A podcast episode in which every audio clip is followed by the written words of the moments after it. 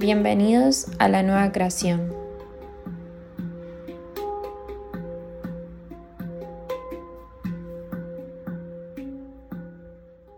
Muchas veces nos topamos con seres que nos muestran memorias que todavía no hemos sanado o como también sucede, nos tocó ser la persona que le tocó la herida a otro.